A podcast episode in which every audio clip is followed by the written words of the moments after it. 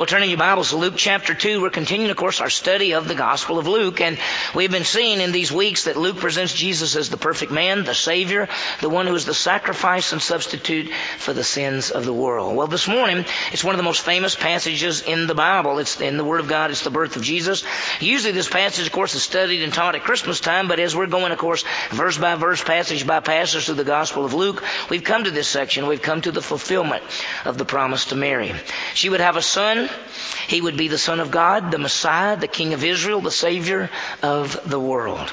And as we look at this passage, we're going to see a number of famous things, famous events. The trip from Nazareth to Bethlehem, the birth of the baby, the angels appearing to the shepherds, the message uh, to the, uh, the shepherds and their response. And as we look at this passage, realize this, that we're, we're, we're not just seeing a baby born in Bethlehem.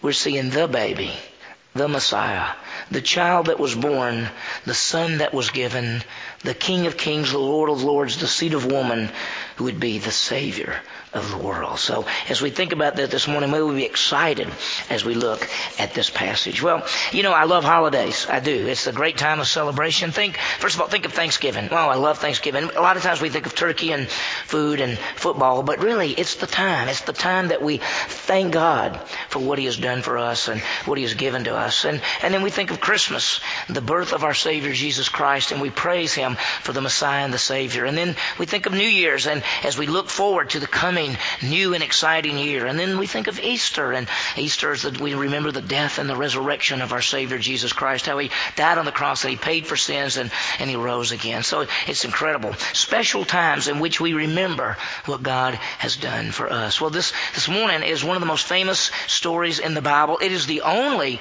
story in the Bible that I knew before I trusted in Jesus Christ as my Savior. It's the Christmas story, the birth of Jesus Christ. And as we move through this great event, we see God fulfilling His promise to the world, to Israel, to Mary.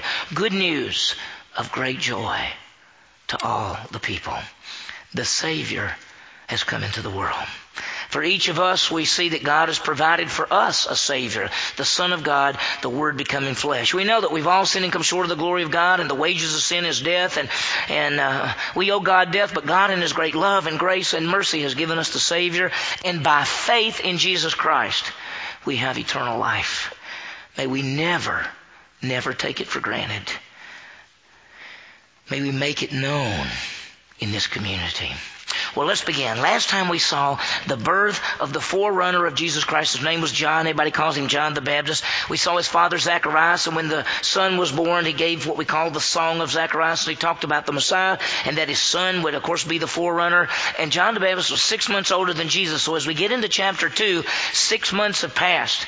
And as we look at this, we're going to see the birth of the Savior. Let me break down the passage for you so you can get it. We call it Luke 2, 1 through 20, the birth of Christ. That's the first seven verses. We see then the announcement to the shepherds in verses 8 through 14, and then we see the shepherds' response beginning in verse 15 and going through verse 20. It's very powerful. We see in the birth of Christ the trip to Bethlehem and the birth of the Son, and then the angels come out. And, and of course, that's the story that as a little boy, I remember the angels came and uh, the glory of the Lord shone around them, and they were so much afraid and, and all of this. Well, we're going to see it this morning as we go through it. There's a lot there. Well, let's begin. Notice how chapter 2, verse 1 begins. It says, In those days a decree went out from Caesar Caesar Augustus that a census be taken of all the inhabited earth. It says in those days, Luke wants us to realize, remember he started at the very first of the book, he said that he's gone around, he's checked everything out, he's investigated carefully from the beginning, he would give us an orderly account. So Luke is saying, listen, now I want you to know this happened at a particular time in history. In those days, a decree went out from Caesar Augustus that this census would be taken of the inhabited earth. And Luke says this is an actual event that happened. Now, before we, he's going to give us background. Before we do that, remember what happened? Mary, after she found out she was going to have the baby, Jesus, she went down to visit Elizabeth. And she stayed with Elizabeth basically three months and then came back home. We talked about it last week. What's it going to be like when Mary comes back to see Joseph and she's three months pregnant? And Joseph says, Where have you been? And she says, Well, I went down to see Elizabeth. What have you been doing? I mean, what's going on? And she says, Well, I've been wanting to tell you about this. Uh, what happened is an angel came to me and said the Holy Spirit was going to come upon me, and I'm going to have a son. Even though I'm a virgin, I'm going to have a son. The son is the Messiah and the Savior of the world. We're going to call him Jesus, and he's the Savior. what would you do if you were Joseph? You love her greatly. You say, oh, I've waited for you all my life, but I don't believe that. I just don't. And so I want you to see what happened. Look over, just turn back to Matthew chapter 1, and I want you to see the events. We will see it very, very quickly. Just want to put this together for you. She comes back to see him, and here's what we find. And Matthew just gives us a little bit of information. Hold your place in Luke because we're going right back there. Matthew chapter 1, we'll look at verse 18, and we'll see. Matthew explains it in this way. He says, Now the birth of Jesus Christ was as follows. When his mother Mary had been betrothed to Joseph, before they came together, she was found to be with child by the Holy Spirit. Now he just sums it up and says, before they actually were, before they, uh, they, they're, you know, when that, we talked about the engagement period. To break the engagement had to be a divorce. But they're together, you know, they're not living together, they're not having sexual relations, they're not married yet. And so she comes and he says this. The, Matthew writes it down and says, before they came together, she was found to be with child by the Holy Spirit. Now, Joseph, her husband, being a righteous man, that means he's a believer, and not wanting to disgrace her, planned to send her away secretly. He did not believe her. He just said, I, I, I, you know, as much as I love you, I just can't believe that. So what he's decided to do, being a righteous man, being a believer, he decided to put her away privately because what he could do is, is do something public. He could bring her out in public, say that he was betrothed to this woman, she's had sexual relations with someone, in fact she's pregnant, and they could stone her to death. They could put her to death he decided not to do that. In fact, what he decided to do was just make the whole thing secretly. He was going to put her away. Notice what happened. But when he had considered this, behold, an angel of the Lord appeared to him in a dream, saying, Joseph, son of David, do not be afraid to take Mary as your wife, for the child who has been conceived in her is of the Holy Spirit, just exactly as she said. She'll bear the son, and you will call his name Jesus, that name means Savior, for he will save his people from their sins. He's, he's getting it. He's going, wow. Notice the, angel explains, or Matthew actually says, now I want you to understand this, how this fits. All this took place to fulfill what was spoken by by the Lord through the prophet. Behold, the virgin shall be with a child, Isaiah 7:14, basically. Behold, the virgin shall be with a child; she'll bear a son, and they shall name him Emmanuel, uh, which is translated God with us. And Joseph awoke from sleep, did as the angel of the Lord commanded him, took Mary as his wife, kept her a virgin until she gave birth to a son, and called his name Jesus. Now, Joseph was an incredible man. He believed, he, well, he didn't believe her, but when he went to sleep and an angel came to him in the dream and said, don't be afraid. Go back to Luke 2 if you want to. He said, don't be afraid. Because this is all true. Everything she's told you is true. He wakes up in the dream. He says, I believe it. That's exactly what it is. Look at Luke chapter 2. Again, verse 1. Now, in those days, you can see Mary and Joseph, and we can't tell from Luke chapter 2. You, you, get this idea from Luke chapter 1 that they were married, but he had no sexual relations with her until the baby is born. You can't tell that from Luke. We'll see it as we go through the passage. Luke chapter 2 verse 1. Now in those days, a decree went out from Caesar Augustus that a census be taken of the inhabited earth. This Caesar Augustus, also known as Octavian, he ruled from 27 BC to 14 AD, and this decree goes out. The word decree literally is a, a census, a taxation. They were going to count the people so they could get better taxes. They wanted to make sure all the people there so that the Roman government could say, now that we know who you are, we're going to tax you. It says says it was the census taken of the inhabited earth. It was what we'd say the known world, where all the people were. Verse 2, he goes on to say this. This was the first census taken while Quirinius was governor of Syria. If you've done any study, you know that sometimes there's some dispute on when did Quirinius govern? When was this? Well, this man's name was Publius Sulpicius Quirinius. That's who he is. There's two ways to take what this says in the Greek. It could say that this decree was before, you could read it in the Greek, that was before Quirinius was governor of Syria.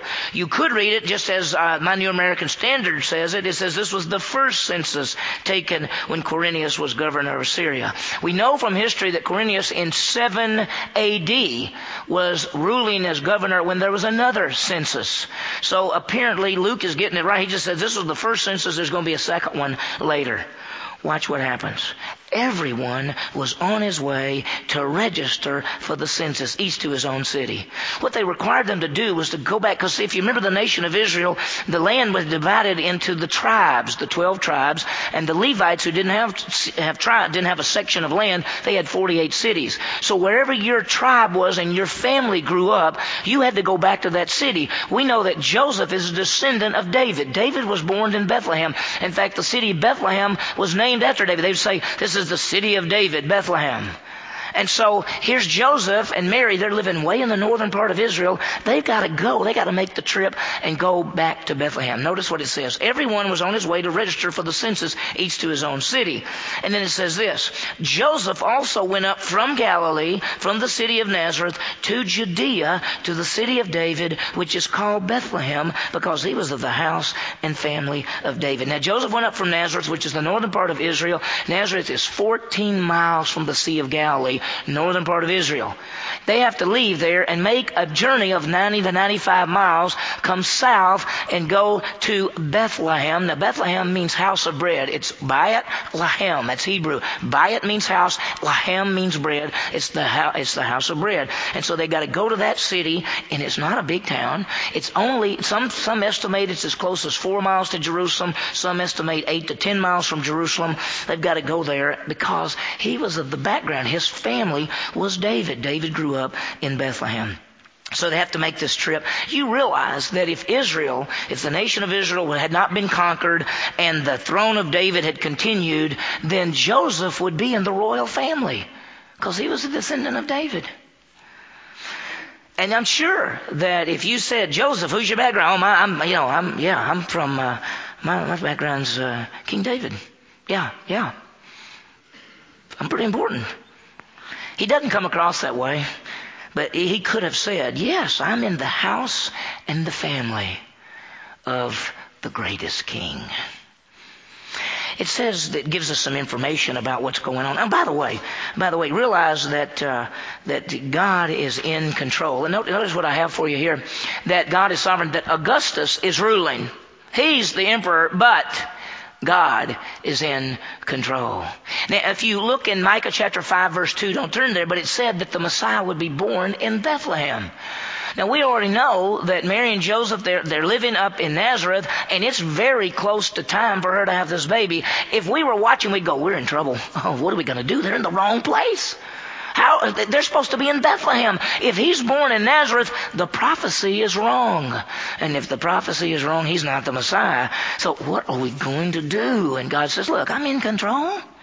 Don't have to worry about anything. Augustus is ruling, but I'm in control. And so I'm going to have a, I think there'll be a decree go out that everyone will have to go back to their hometown. God is in control. And He moves them in a sense. They have to leave. Notice Joseph went up from Galilee from the city of Nazareth to Judea to the city of David, which is called Bethlehem because he was of the house and of the family of David. God is in control in every event of your life. He works all things according to the counsel of His will. He works all things together for good.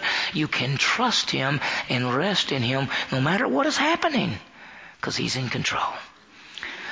Well, look what happened he says that he was of the house and the family of David in order to register along with Mary who was engaged to him and was with child. Now the way it's written in the Greek, it's in what they call the perfect tense which says who had been or who, who, who has been engaged to him. And it doesn't, it doesn't imply whether they're already married or not. It's just making the point that they are engaged. Now Matthew implies that they're married and they have no sexual relations until after the baby is born. So you can't really tell exactly what's going on. How do you think Mary was perceived? We talked about this last couple of weeks. The people look at her and they say, obviously this woman had sexual relations before she was married and she's pregnant and probably the baby is not his baby. I mean, who is this child going to be? What kind of woman is this? Notice, while they were there, the days were completed for her to give birth. I mean, it's time. It's the, the time has passed. It's now, as, as Galatians 4 4 says, in the fullness of time, God brought forth His Son. And fullness of time literally can be translated in the right time, at exactly the right time. Watch what happens. And she gave birth to her firstborn son. She wrapped him in cloths, laid him in a manger because there was no room for them in the inn. Now, what you picture is they had to make this long trip, possibly a three day trip, 90 miles, 90 to 95 miles. Did they come straight down? Most Jewish people didn't come straight down. The northern part of Israel is called Galilee. The middle part was called Samaria and the southern part was called Judea. And a lot of Jewish people would not even go through Samaria because the Samaritans, half Jews, half Gentiles. So a lot of people would leave the north, go over to the Jordan River, cross over, go all the way way down on that side, then cross back over. Did they make the long trip or the short trip? We don't know. She's going to have a baby and they're going slower than everybody else and by the time they get there, there's no room. Every relative, anybody they might know, anybody they might have ever known, there's no room for them. Some people, when they read this, it says there was no room in the inn. They think of, well, they got to the Holiday Inn and it was full, but it's not the Holiday Inn. It's, there's no room. There, the inns that they had in those days were not exactly what a family would want to stay in. And in a lot of cities, a lot of little towns, they would have these almost outside shelters that people could stay uh, for events like this. If it was a feast or something, they could come if they had no place to, to stay. They come, there's no place for them to stay, and so they're obviously in some kind of outside area. As she gives birth to her firstborn son, she wraps him in cloths and laid him in a manger because there was no room for them in the inn. It says firstborn son. Now, the way the Greek is written there, it implies that she had more children. This is her first children. Now, the word firstborn can mean a number of things. It can mean rank and importance. Jesus, when the Bible says he's the firstborn of all creation, mean he's the head of all creation. The Bible says that Jesus is the firstborn of the dead, which means he's the first one to rise out from the dead, the first one of the resurrection. This implies she had more children. In fact, if you go to Mark chapter 6 verse 3, it lists four other sons that she had, and then it says, and daughters. Firstborn under the Jewish custom, he had the double portion. That was for a special. But what we're really seeing, she gave birth to her firstborn son. We are seeing what is called the incarnation. The Word becomes flesh and dwells among us. God becomes a human being. Now that's, you know, we just take it for granted. We say, well, Jesus is God, man. Can you picture God becoming a human being? That's what we have. And he didn't become a full grown man when he came. He came as a baby. She brought forth her firstborn son. God enters the world as a person. Jesus Christ becomes a man so he can die for us, so he can be our substitute, so he can be our sacrifice. It says that she wrapped him in cloths and laid him in a manger. Manger is a feed trough. What they would do sometimes, they would take these strips and they would just wrap around the baby almost like a mummy, and it was to keep their arms straight and to make them feel secure and to keep them warm. And of course, the manger is a feed trough. Obviously, they're outside. There where animals are normally fed, and so they've got this little feed trough there, and they put the baby in that. There was no place for them to go. We're seeing probably one of the greatest events of all time. God becoming a person. God brings His Son into the world. Who is this child? He is the Son of God. He is the King of the Jews. He's the Son of David. He's the Messiah. He's that, the God man and the Savior and the King. The promised one of God. The seed of woman, the seed of Abraham, the greater son of David has come into this world. Now listen, he didn't come into a palace. He didn't come to the rich. He didn't come where it's publicly announced. He came to a stall. He came to a poor family who were faithful. And is he going to be announced publicly? Well, not to what we'd call the rest of the, the wealthy world. He's going to be announced to the shepherds. Who would God tell first? Notice verse 8. In the same region, there were some shepherds staying out in the fields and keeping watch over their flock by night. In the same region, now outside Bethlehem, between Bethlehem and Jerusalem, there are fields, and and uh, Bethlehem is just a, just a few miles from Jerusalem. And most of these shepherds, the best that we can understand, it literally says they were guarding a guard over their sheep. What sheep were these? Were they just their normal sheep? No. The best we can understand is outside between Jerusalem and Bethlehem, there were shepherds that kept sheep, animals that were used in the sacrifices at Jerusalem. Because you know, sometimes a person who lived in the northern part of Israel and he wanted to offer a sacrifice, they wouldn't necessarily take an animal 90 miles all the way down there and offer that sacrifice. They would go down there and they would buy an animal, a sacrificial animal. These were supposed to be the best animals, no blemishes or anything. So you'd come up and say, I gotta have a lamb, and you'd buy it, and then, since you were there, you'd go right on to the temple. Many believe that these shepherds were out there taking care of those animals that eventually would be used in the sacrificial system in Jerusalem. Why would God come to the shepherds? Well, a couple of things. First of all, Jesus Christ is the great shepherd. He's the good shepherd who lays down his life for the sheep. But there's a second thing. Look at this. Jesus is the Lamb of God who takes away the sin of the world. Who would know better? The shepherds. What's going to happen? This is the thing I remember when I was a little boy. In that same region, there were these shepherds, and they were staying out in the fields, and they were keeping watch over their flock by night. And an angel, an angel of the Lord, suddenly stood before them. And the glory of the Lord shone round about them, and they were very terribly frightened. Of course, when I grew up, it was the King James, and it said they were sore afraid. We didn't know even what that meant. We just thought it meant they were really afraid, and they were. Can you imagine being out there, your normal day, you're just doing your normal thing at night, you're watching, and suddenly this light comes that is so bright because it's the glory of the Lord, and an angel appears to you, and you know it's an angel it's scaring you. It's, you know, angels are so powerful, and the glory of the Lord shone round about them. It's called the Shekinah glory. You remember when God makes his presence, sometimes it's a cloud by day and a pillar of fire by night. The glory of the Lord shone round about them. They were so afraid. Well, those shepherds, you can just see them. What is this? What is happening to us? What's going to happen? It says literally they feared with a great fear. That's what it says. Angels are powerful beings. So we've already seen when the angel appeared to Zacharias, he was afraid. When the angel appeared to Mary, she was afraid. And now when this angel appears to the shepherds, they're afraid. But look what the angel says. The angel said to them, Do not be afraid. Literally, stop being afraid. For behold, I bring you good news of great joy, which will be for all the people says, don't be afraid. Stop being afraid. I got this message for you. Look what it is. The good news message. It's the good news, which is great joy. Joy to all who hear it. For what? For all the people. Go to the next one. For all the people. Jews, Gentiles, all people. It's, the angel says, I've got this message for you, which is good news, which brings great joy, which is for every person. So you understand that when Jesus was born in Bethlehem, He is the Savior of the world. He's not just the Savior of the Jews. He's not the Savior of good people. He's not the Savior of rich people. He's the Savior of every human being. Good, good news, great joy to all people. We get to tell people a good news message. That's why the word good news, the euangelion in Greek, is the word that we get for the gospel. He says, I've got a gospel message for you.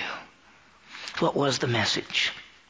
For today in the city of David, there has been born for you a Savior who is Christ the Lord. Today, in this, in the city of David, they knew that's Bethlehem, that's David's hometown, has been born for you a Savior. If you notice, I think we've got it right here, a Savior who is Christ the Lord. Now, they understood what he was saying a savior, not a good teacher. We got you this teacher that's going to give you this philosophy. No, no, no. We got this one who's going to come and start this religion that you can follow. No, he is a savior who will save his people from separation from God. The savior is born, the God man. Notice what he says.